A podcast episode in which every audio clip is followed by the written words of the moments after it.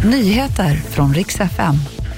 Polisen har hållit en tyst minut idag för att hedra regionpolischefens bortgång. Och så ska det handla om storvarsel i Trollhättan. Över 300 tjänster ska bort.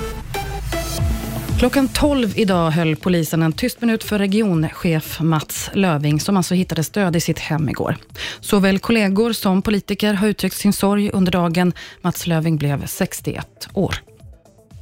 Elbilsföretaget Nevs i Trollhättan storvarslar. 320 av företagets 340 anställda kan få gå. Bolaget har ju nyss sålts under stort hemlighetsmakeri och Nevs köpte konkursboet efter Saab 2012. Sedan dess har de varit baserade i Trollhättan och tidigare år meddelade de att de har fått nya ägare och nu ska alltså nästan alla sägas upp. Personalen ska informerats idag under ett lunchmöte.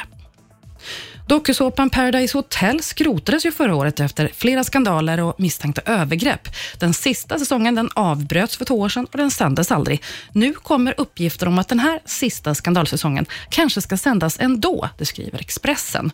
Ett nytt bolag har köpt säsongen och flera deltagare har uttryckt att de är besvikna och verkar inte vilja att det här ska sändas. Mm, Aftonbladet har sökt de nya ägarna. Vi får väl se hur den historien slutar. Det var i alla fall nyheterna. Jag heter Maria Granström.